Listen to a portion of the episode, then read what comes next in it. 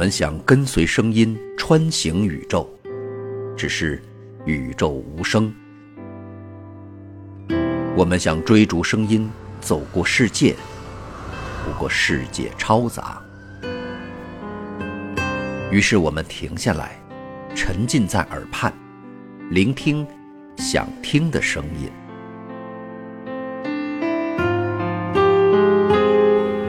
欢迎来到给小白白的有声书。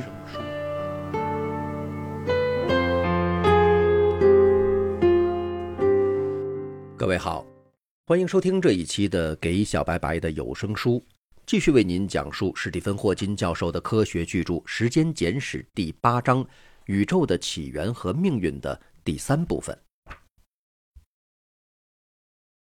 暴胀模型的研究指出。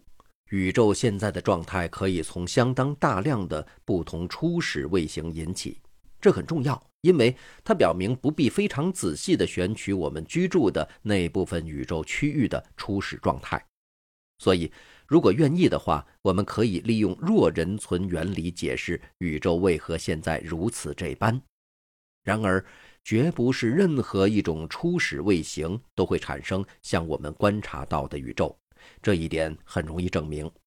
考虑现在宇宙处于一个非常不同的态，例如一个非常成团的、非常无规的态，我们可以利用科学定律在时间上将其演化回去，以确定宇宙在更早时刻的位形。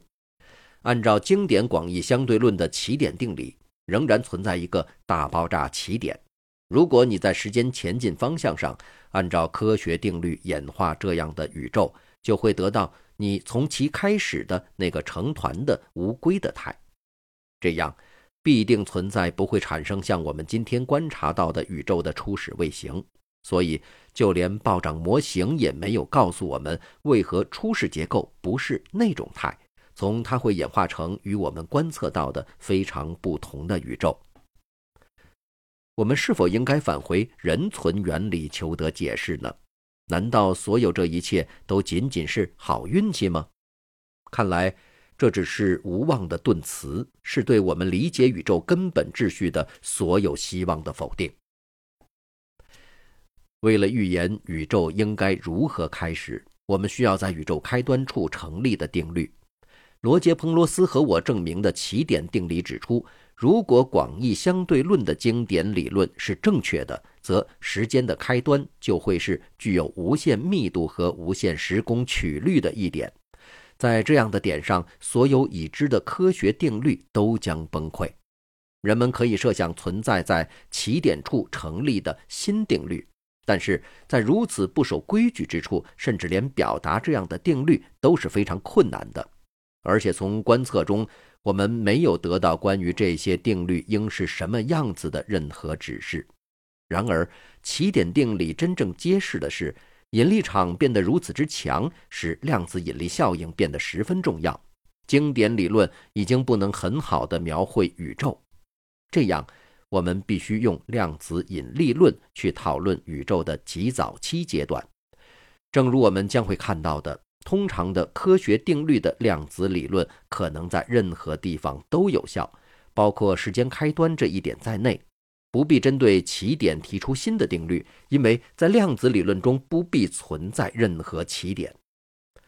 我们仍然没有一个完备而协调的理论将量子力学和引力结合在一起。然而，我们相当确信这样的统一理论所应具备的某些特征。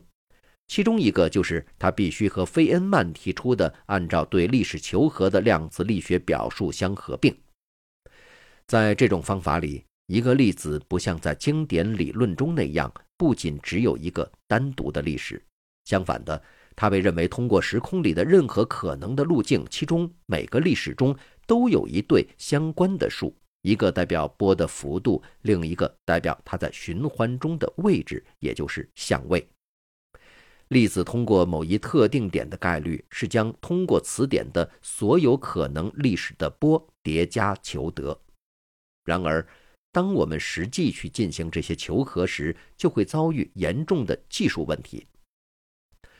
回避这个问题的仅有的独特方法是，你必须不是对发生在你我经验的实的时间内的，而是对发生在所谓虚的时间内的粒子历史的波进行求和。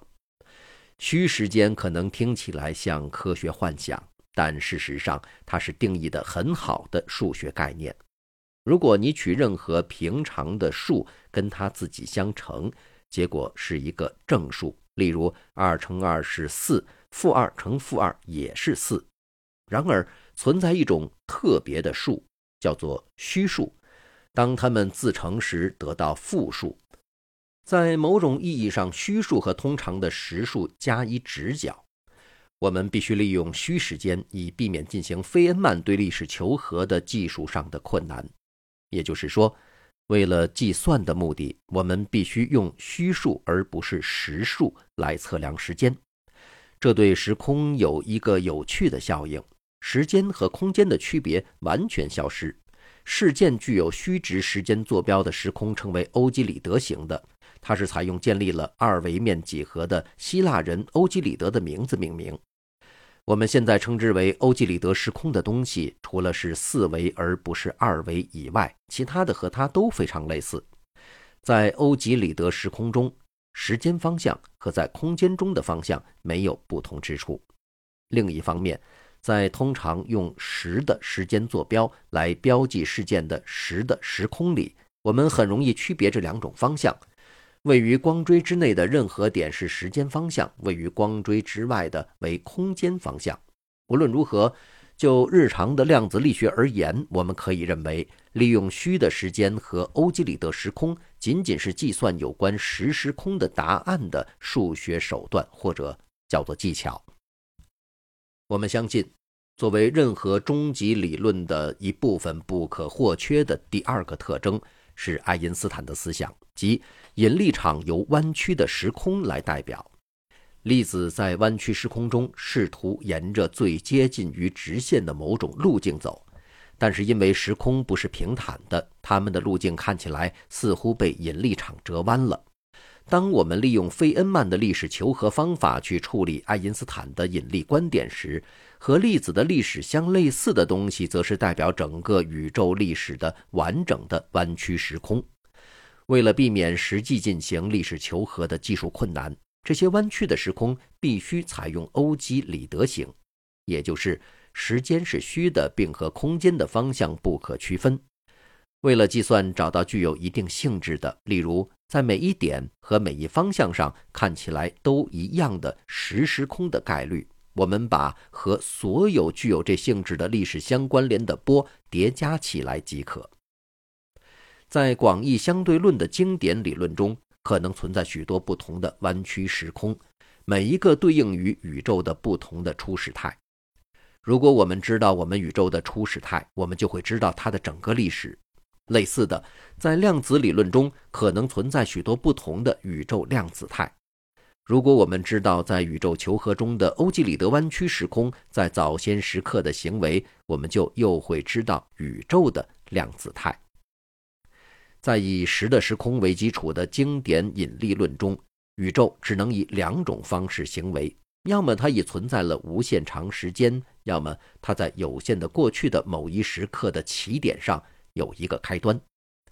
另一方面，在量子理论中出现了第三种可能性，因为人们使用欧几里得时空，在这里时间方向和空间中的方向处于相同的基础之上，所以时空有可能只有有限的尺度，却没有起点作为它的边界或边缘。时空就像地球的表面，只不过多了两个维度。地球的表面积是有限的。但它没有边界或边缘。如果你朝着落日的方向驾船，你不会掉到边缘外面或撞入到起点上去。如果欧几里得时空延伸到无限的虚时间，或者在一个虚时间起点处开始，我们就有了和在经典理论中指定宇宙初态的同样问题，即。上帝可以知道宇宙如何开始，但是我们提不出任何特别原因，认为他应以这种而不是那种方式开始。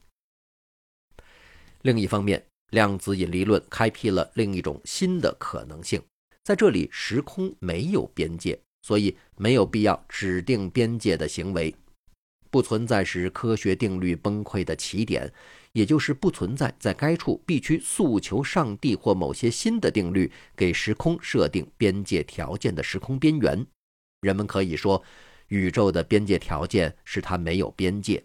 宇宙是完全自足的，而不被外在于它的任何东西所影响。它既不被创生，也不被消灭，它就是存在。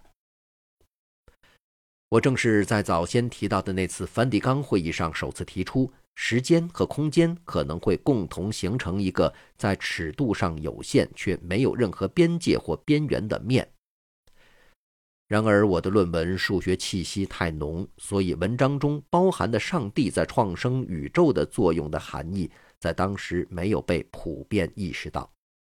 在梵蒂冈会议期间，我不知道如何用无边界思想去预言宇宙。我在加州大学的圣塔芭芭拉分校度过随之而来的夏天，在那里，我的一位朋友兼合作者詹姆·哈特尔和我共同得出了如果时空没有边界时宇宙应满足的条件。回到剑桥，我和我的两个研究生朱利安·拉切尔和纳约逊·哈利威尔继续从事这项工作。我要着重说明，时空是有限而无界的这个思想仅仅是一个设想。它不能从其他原理导出，正如任何其他科学理论，它原先可由美学或形而上学的原因提出，但是它给出的预言是否与观测一致，是对它的真正检验。不过，在量子引力的情况下，由于以下两个原因，这很难确定。首先，正如将要在第十一章解释的，虽然我们对能将广义相对论和量子力学合并一起的理论应具有的方式已知甚多，但是还不能准确地知道哪种理论能成功地做到这一点。其次，任何详尽描述整个宇宙的模型在数学上都过于复杂，使我们不能通过计算做出准确预言，所以我们不得不做简化的假设和近似。并且，甚至这样要从中引出预言，仍是令人生畏的课题。对历史求和中的每一个历史，不止描述时空，而且也在描述在其中的万物，包括像能观测宇宙历史的人类这样复杂的生物。这可对人存原理提供了另一个支持。因为如果任何历史都是可能的，那么只要我们存在于其中一个历史中，我们就可以用人存原理去解释为何我们发现宇宙是当前这样。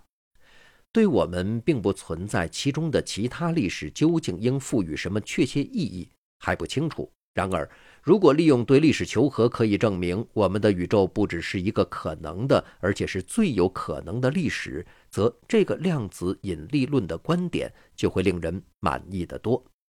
为此，我们必须对所有可能的没有边界的欧几里得时空的历史进行求和。我们从无边界假定得知，宇宙遵循大多数历史的机会是可以忽略不计的。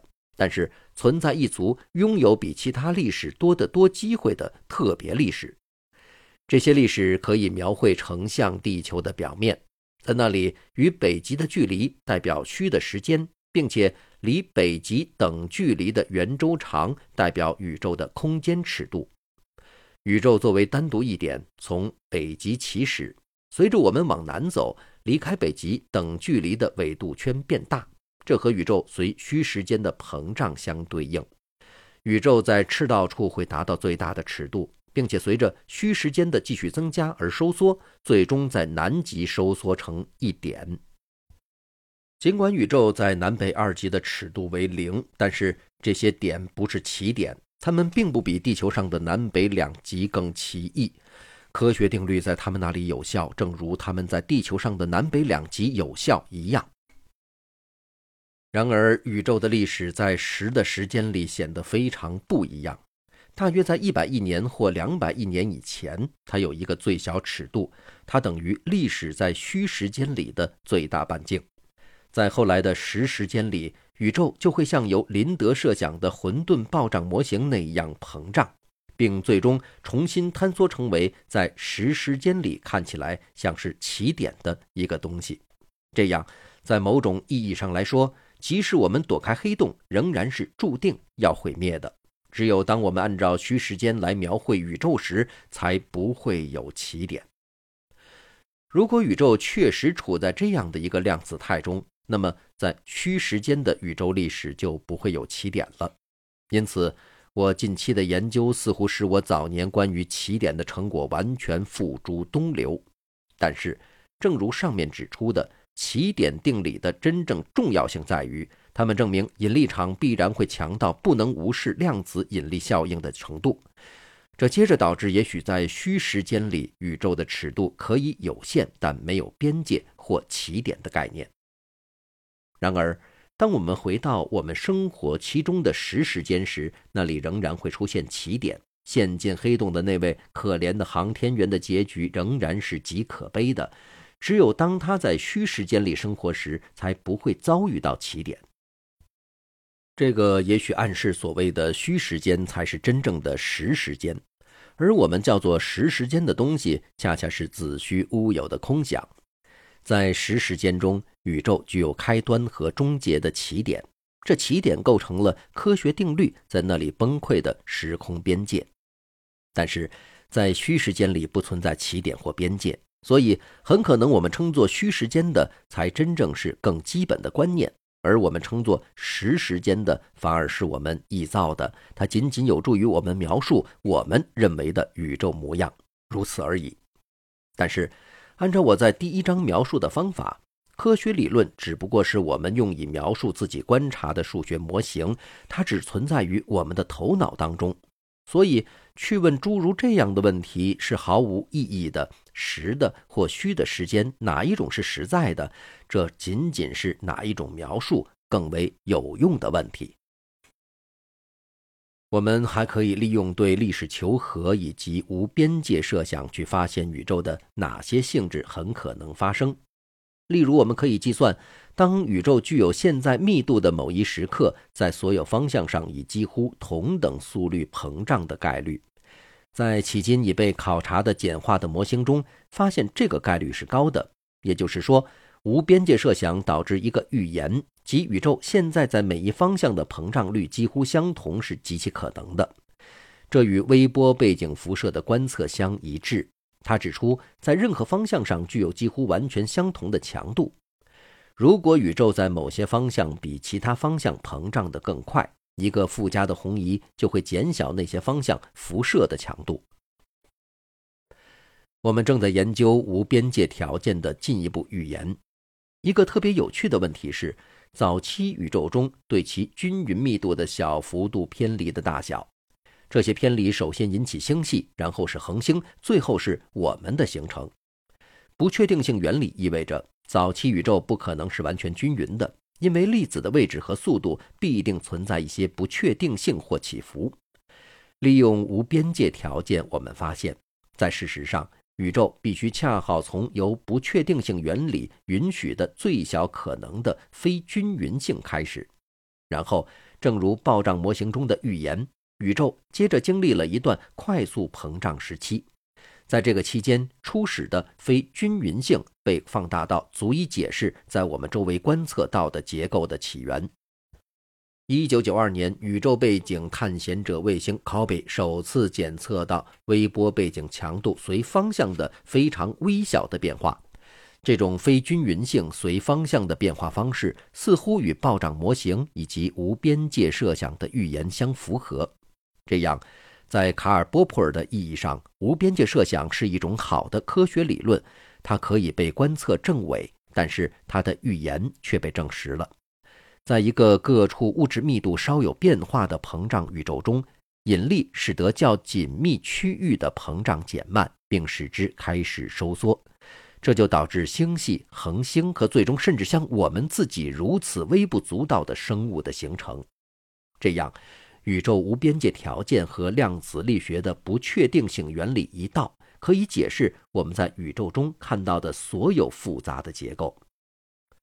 空间和时间可以形成一个没有边界的闭曲面的思想，对于上帝在宇宙事物中的作用还有一个深远含义。